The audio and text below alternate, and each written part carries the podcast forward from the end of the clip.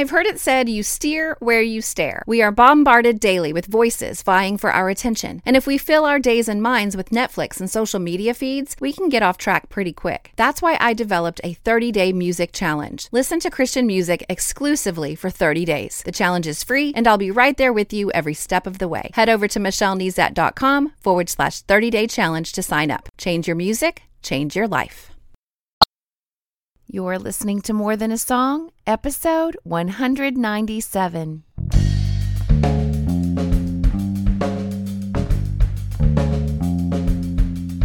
Hello, and welcome to this episode of More Than a Song. My name is Michelle Nezat, and this is the podcast dedicated to helping you discover the truth of Scripture hidden in today's popular Christian music.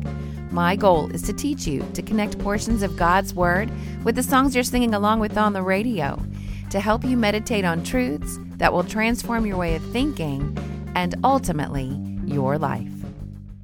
I have really enjoyed using hymns this month. I may not have chosen your favorite, but you could certainly pull out the lyrics of your favorite hymn and search for scriptures that relate to the hymn all on your own. And what a wonderful jumping off point, right? And just like our contemporary songs, there's always a story behind the song. Now, this week, I asked my boss what his favorite hymn was, and he said, Come Thou Fount. And I found this beautiful rendition by Hillary Scott and the Scott family, and that's the one I'm going to use this week. Now, when I asked why he liked this particular hymn, he replied that there was one line that resonated with him the most the line that says, Prone to wander, Lord, I feel it. Boy, isn't that the truth. now, I started out with the same way I did last week.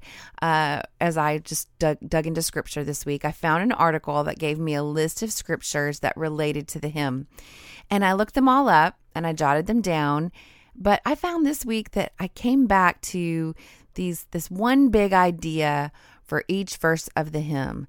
Now, Hillary Scott's version doesn't include all of the verses, but you know me, it's less about the song and more about the scripture. But if you want to meditate on a version of the hymn that has all verses this week, there are many options out there. You can just pick your favorite. So, taking the big idea from each verse of the song, that's the pattern I'm going to use this week. Here we go. The first verse of the hymn states, Come thou fount of every every blessing, tune my heart to sing thy grace. Streams of mercy never ceasing, call for songs of loudest praise. Teach me some melodious sonnet, sonnet sung by flaming tongues above. Praise the mount I'm fixed upon it, mount of thy redeeming love. Now, Psalm 87 7 says of the musicians, it says, As they make music, they will sing, All my fountains are in you. Now, the hymnist names the God, uh, names God as the fount of every blessing. And the psalmist says it this way All my fountains are in you. And isn't that the truth? He is our fount of living water. But the phrase that sticks out the most to me in that in that first verse of the hymn is tune my heart to sing thy grace. And have you ever heard a musician tune their instrument? You know, first of all, when it's out of tune, there's something that's just off about it, and the song doesn't come out right, you know? And no matter the experience of the musician, I mean, he could be a master musician, but if he's playing an instrument that's out of tune, he can't make beautiful music. And my heart, it gets out of tune. And I've mentioned this before, but rather than sing God's praise, I tune my heart to rehearse my sorrows instead. So this line, tune my heart to sing thy grace, really, really resonates with me. And the truth is that all my fountains are in him. That is the truth. And all of the refreshing, life giving fountains of blessing are in God alone. And I want to allow him to tune my heart to sing his grace. Because his streams of mercy that never run dry, they do call for songs of loudest praise. Don't you agree? So here we come to my favorite reference in the song. So that's the first verse of the hymn. The second verse, in fact, Hillary sings it in her version. So let's go ahead and listen, and then I'll talk to you on the other side. Here I raise mine Ebenezer, hither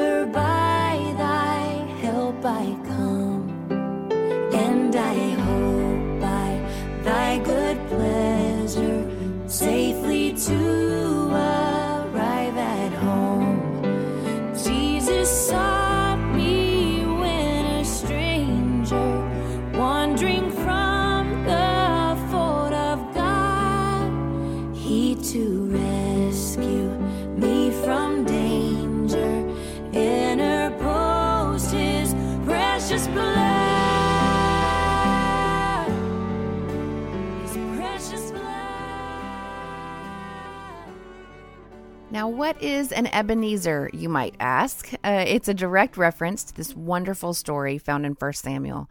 And you might think that the reference is found in chapter 7, but you really need to read the entire story in context to get the complete picture.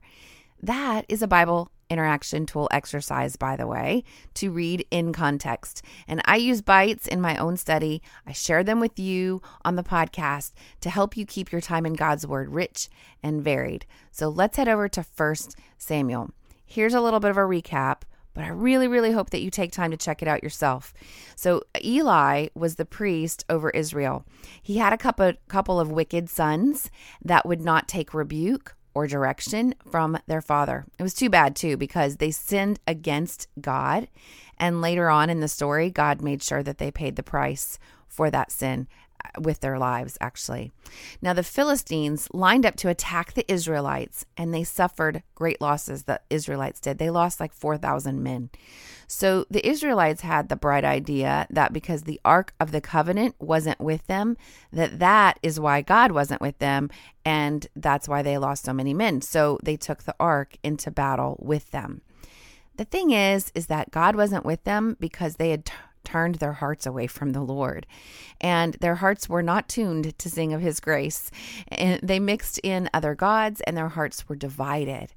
And God doesn't want divided hearts. He wants wholehearted or nothing. But um, I digress. Anyway, so their plan did not work.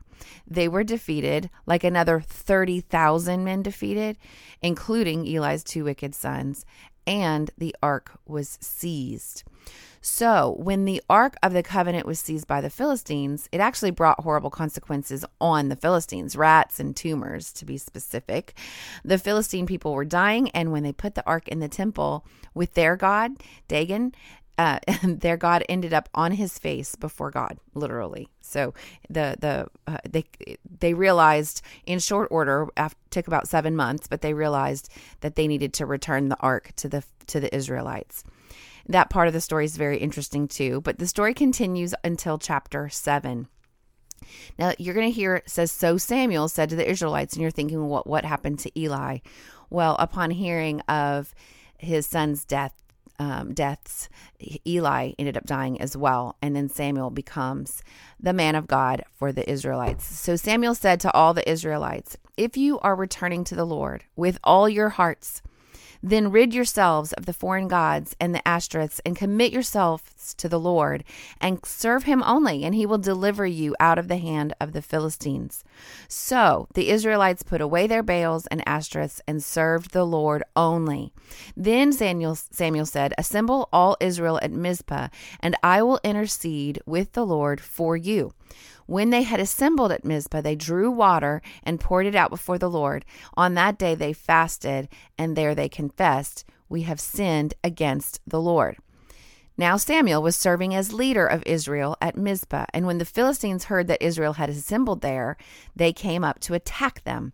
When the Israelites heard of it, they were afraid because of the Philistines, and they said to Samuel, Do not stop crying out to the Lord our God for us, that he may rescue us from the hand of the Philistines.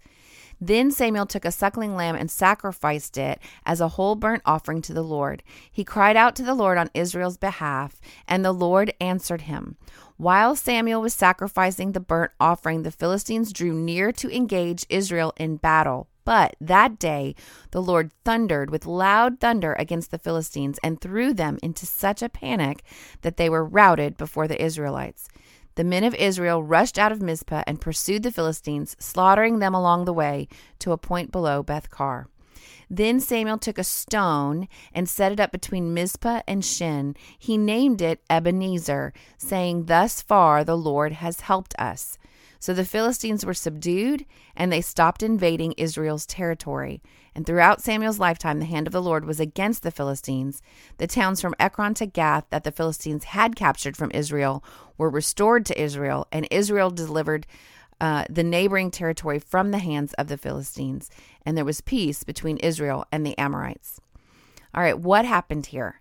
I know it was a kind of a, a larger section of this story, but you see confession You see repentance, sacrifice, and a spiritual marker in the form of a rock as a witness or a testimony to God's provision and character. Thus far, the Lord has helped us. Now, one of my favorite lessons that I've ever taught of all time was on the Ebenezer Stone. We were discussing it in Sunday school. It was a class of adults, and I had each person or each couple bring their own Ebenezer, something that reminded them of a time when God had helped and reminded them of God's character toward them. And it was a really powerful, it was so powerful actually that I still remember the stories today. I brought in a tablespoon because there was a time that my grandfather was sent home to die. He uh, was losing, he was in the hospital and he was losing so much blood that they could not pump enough blood in him to replace the blood that he was losing. But he wanted to die at home. And so, against medical advice, he checked out and he went home. At that point, he spit up a tablespoon of blood. That was it. He stopped bleeding and he lived another 14 years. That was my Ebenezer. That was my thus far the Lord has helped. So I brought in a tablespoon. Another couple brought in a photo of their car from a terrible accident that they should have died in. Thus far, the Lord had helped. Um, or, or, the guy who brought in zip ties for the time that he was robbed at gunpoint and tied up with zip ties, but was unharmed in the end. Thus far, the Lord has helped or the shard of tile that another couple brought in from the time a lightning bolt struck their home, traveled down their chimney, exploding their tile fireplace surround into deadly shrapnel that literally lodged itself in the walls and in the sofa across from the fireplace. Had anybody been sitting there, that they would have been barraged with this shrapnel, but no one was home at the time. Thus far, the Lord has helped. What what is your Ebenezer? Raise it up in to the Lord in remembrance and acknowledgement of his goodness and provision. Here I raise my Ebenezer. Here thereby thy great help I've come. Now the next verse in our hymn says this Oh, that day when freed from sinning, I shall see thy lovely face. Clothed then in the blood washed linen, how I'll sing thy wondrous grace. Come, my Lord, no longer tarry. Take my ransomed soul away. Send thine angels now to carry me to realms of endless day. Now, if we run over to 1 Corinthians chapter 13, it's often referred to as the love chapter, but I don't want you to miss the ending of that chapter because it says, beginning in verse 9, For we know in part and we prophesy in part, but when completeness comes, what is in part disappears. When I was a child, I talked like a child, I thought like a child, I reasoned like a child. When I became a man, I put the ways of childhood behind me. For now we see only a reflection as in a mirror, then we shall see face to face. Now I know in part, then I shall know fully, even as I am fully known. Don't miss that phrase when completeness comes. Oh, that day when freed from sinning, I shall see thy lovely face, is what our hymn says. And our scripture says, when completeness comes. God's revealed himself to us through his son. But when we look at Jesus through the word of scripture, we see only a reflection as in a mirror. When completeness comes, we will see fully, face to face. There are things that I can know now, that's true, but what I know is only part of what there is to know. When completeness comes, I will know fully, even as I am fully known. Wow, there's there's a lot in there. Okay, uh, I don't even have time to unpack it even further. Perhaps you will use the bite of journaling this week to unpack some of that for yourself. If you're not a journaler, Try it. Just try it this week. Use this part of the hymn and this part of 1 Corinthians 13 to explore further. All right, finally, the last verse of our hymn. Oh, to grace, how great a debtor daily I'm constrained to be. Let that goodness, like a fetter, bind my wandering heart to thee. Prone to wander, Lord, I feel it. Prone to leave the God I love. Here's my heart. Oh, take and seal it. Seal it for thy courts above. Now, the hymnist wasn't the first to acknowledge our tendency to wander from God. From the dawn of time, we have been prone to wander. And instead of taking God at his word and taking the promised land as promised, the Israelites wandered, right? That's a very famous famous uh, wandering uh, recorded in scripture. But even after all of that wandering, all the lessons learned, their hearts were still prone to wander. Just listen to what God told Moses as he gathered Moses and Joshua together. He was getting ready to commission Joshua, and Moses was about to die. And in, in Deuteronomy chapter 31, God, the Lord said to Moses, you are going to rest with your ancestors, and these people will soon prostitute themselves to the foreign gods of the land they are entering. They will forsake me and break the covenant I made with them. Now, this was just a few verses after he promised to go with them and defeat their enemies before them and give them the promised land. And they heard all that. They knew that God was with them, and all they had to do was keep their hearts tuned to sing his grace but they wandered. And of course, their wandering didn't happen immediately, but if you continue to read the Old Testament, you will see that indeed it did happen. And we are not greater than the Israelites that went before us. Our hearts too are prone to wander.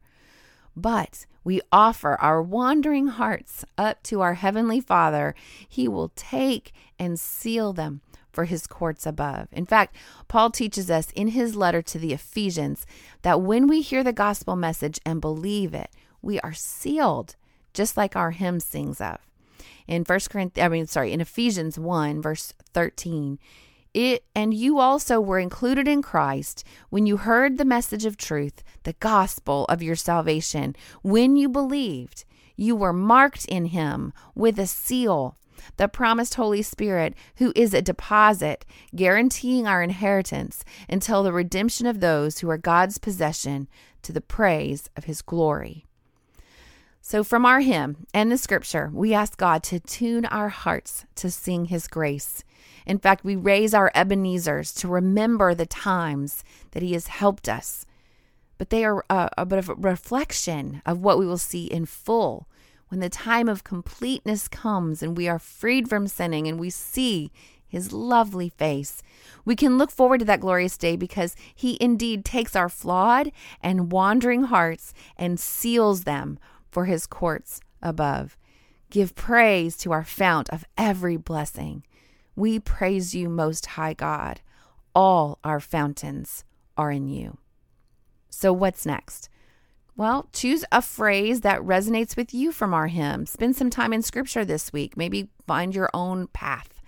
Perhaps you could take your time uh, in, and spend some time in the story found in 1 Samuel chapters 4 through 7 and it may just inspire you to pull out your own Ebenezer stone and add a symbol of remembrance to your walk with God. Perhaps you need to surrender to the call of the gospel. Perhaps you need to believe and receive the seal of the Holy Spirit on your life.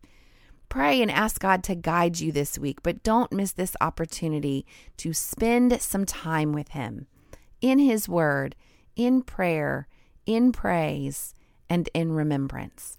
And while you're in God's Word this week, let me know how you're doing.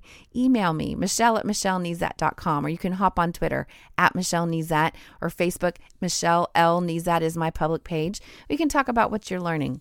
Now, before I tell you what song will be featured next week, I want to thank the premier Christian music streaming service, theoverflow.com, for pointing their subscribers to this podcast, but more importantly, pointing them to God's Word through music. And when you subscribe to their trial, you will receive a 10 day series of devotions that I wrote based on some of my most popular podcast episodes. So I encourage you to check them out at theoverflow.com. I also want to thank my newest subscribers to my website, like Elizabeth from London, Crystal from uh, British Columbia, Canada, Debbie from Ohio, and Marielle from the Philippines. Welcome. Now, new subscribers to my website will benefit from an email that I send once a week.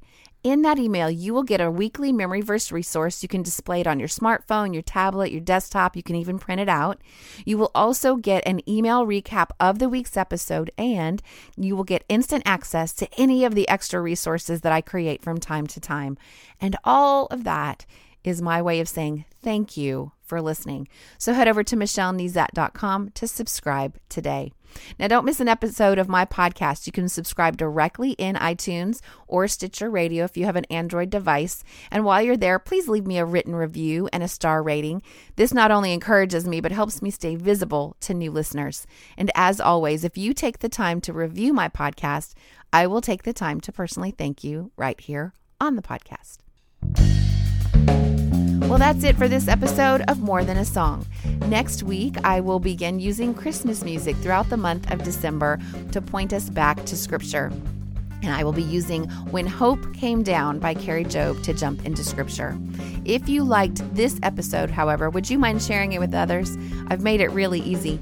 With just one click, you can share via Facebook, Twitter, or email. Just head over to michellenezat.com forward slash 197. And while you're there, I'd love to hear from you. Click on comment to join the conversation. Until next time, take time to meditate on God's Word and consider His ways.